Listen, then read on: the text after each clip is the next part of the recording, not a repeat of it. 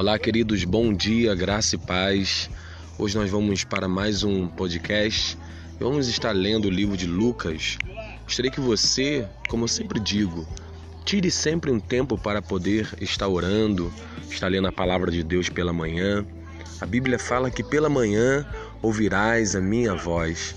É um tempo precioso antes de realizar as suas atividades do dia. O dia às vezes é tão corrido, tantas coisas a resolver, né? E a gente acaba acumulando tanta coisa. Vivemos numa época, numa sociedade imediatista, né? Acumuladora, e a gente precisa, precisa muito parar e ter um tempo com Deus. Então, quero te convidar a você ler comigo Lucas capítulo 8, versículo 24. Diz assim: Eu vou ler o versículo 23. E navegando eles, adormeceu, e sobreveio uma tempestade de vento no lago, e enchiam-se de água, estando em perigo. E chegando-se a ele, o despertaram, dizendo: Mestre, mestre, perecemos. E ele, levantando-se, repreendeu o vento e a fúria da água, e cessaram, e fez-se bonança. 25 e disse-lhes: Onde está a vossa fé? E eles, temendo, maravilharam-se, dizendo uns aos outros: Quem é esse que até os ventos e a água manda e lhe obedecem? E navegaram para a terra dos Gadarenos, que está defronte da Galileia. A reflexão de hoje é: onde está a vossa fé? Os discípulos, eles entraram no barco com Jesus. Eles já haviam visto Jesus curar, já haviam visto Jesus realizar diversos milagres em diversas cidades. Ele havia acabado de ministrar sobre a vida de um homem e agora eles encontram-se numa viagem em um lago. Esse lago, Lago de Genezaré, Mar da Galileia, né, é, Lago de Tiberíades, né, ele recebe muitos nomes. Ele é um lago, ele não é um mar. Ele é, é, ele é cercado por uma cadeia de montanhas. Esses discípulos, eles são criados à beira desse lago. Eles pescam nesse lago talvez desde a, desde a infância. Estão acostumados. Eles tinham uma empresa Pedro, Tiago, João tinham uma empresa junto com Zebedeu, o pai, uma empresa de pesca. Eles eram acostumados a, a, né, a poder é, é, é, enfrentar as adversidades da pescaria. Mas algo diferente aconteceu naquele momento. O, o medo entrou no coração deles. Primeiro que é, não se repreende, o verbo aqui usado é, é chamar a atenção, exortação.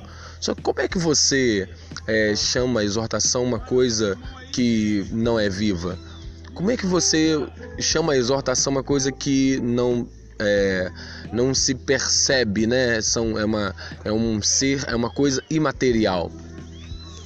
Ali Jesus estava repreendendo como a Bíblia fala em Efésios capítulo 2, as potestades do ar. Aquelas potestades do ar, elas começaram a agitar os ventos. Então, é, os ventos trabalhando na água fez as ondas crescerem, porque não é natural um vento tão forte assim. Não, essa não foi uma tempestade comum. então, quando Jesus levanta a voz e fala que, que é, ele repreende os ventos e o mar lhe obedece, então ele vai na raiz do problema e ele repreende e aquela situação adversa, ela é transformada.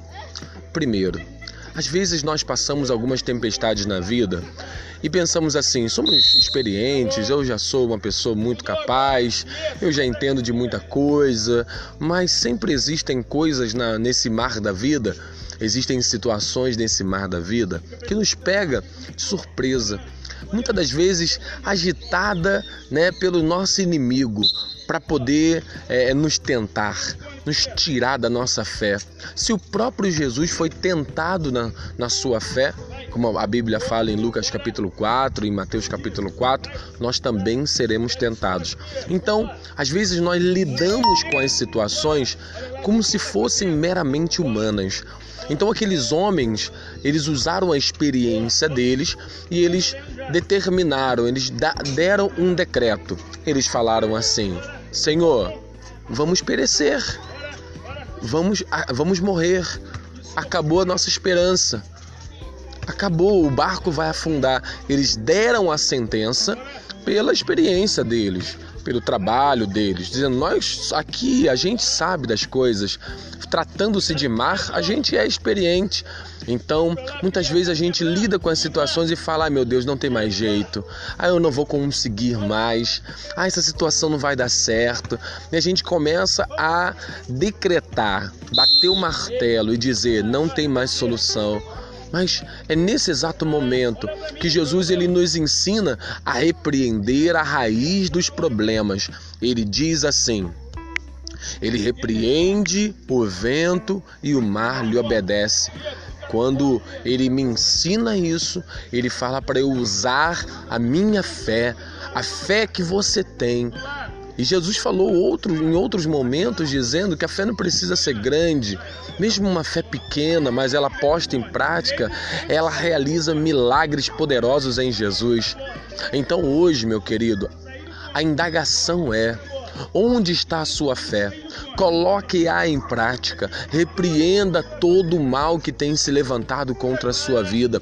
Coloca mesmo a sua fé em ação e determina no nome de Jesus a toda hoste, ah, meu Deus, de espíritos malignos, de demônios, porque existe, porque são são do reino de Satanás e a gente precisa ter uma visão espiritual para poder discernir as coisas espirituais, porque o espiritual discerne, discerne discerne todas as coisas. Então você vai ter sabedoria quando são ações meramente humanas e mas quando são ações é, batalha espiritual no mundo espiritual que a gente tem que agir espiritualmente em oração, agir espiritualmente com jejum, agir mesmo para declarar no nome de Jesus: cesse agora, saia da minha casa, que acabe agora essa doença, que eu seja curado, que a porta porta se abra. Eu não sei o que você está passando, mas uma coisa eu tenho certeza: se você usar a fé, Jesus hoje está te perguntando: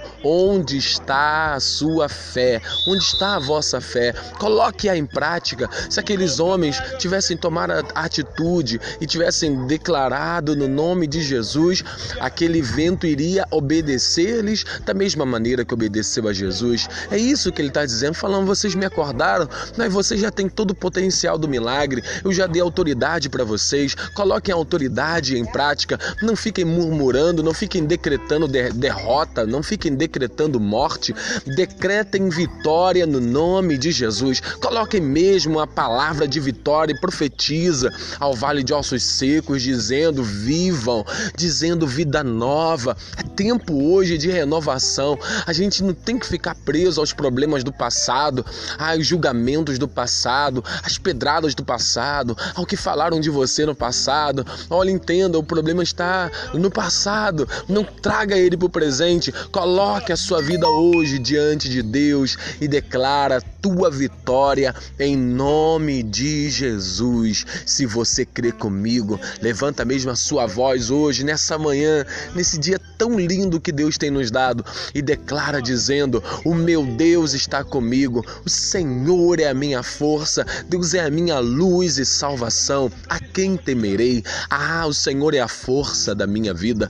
De quem me recearei quando os malvados, meus adversários e meus inimigos investirem contra mim? Eles tropeçarão e cairão, porque o Senhor é contigo. Tá bom? Deus te abençoe. Fica firme. O Senhor te ama muito. Vamos junto. Bom dia. Deus te abençoe.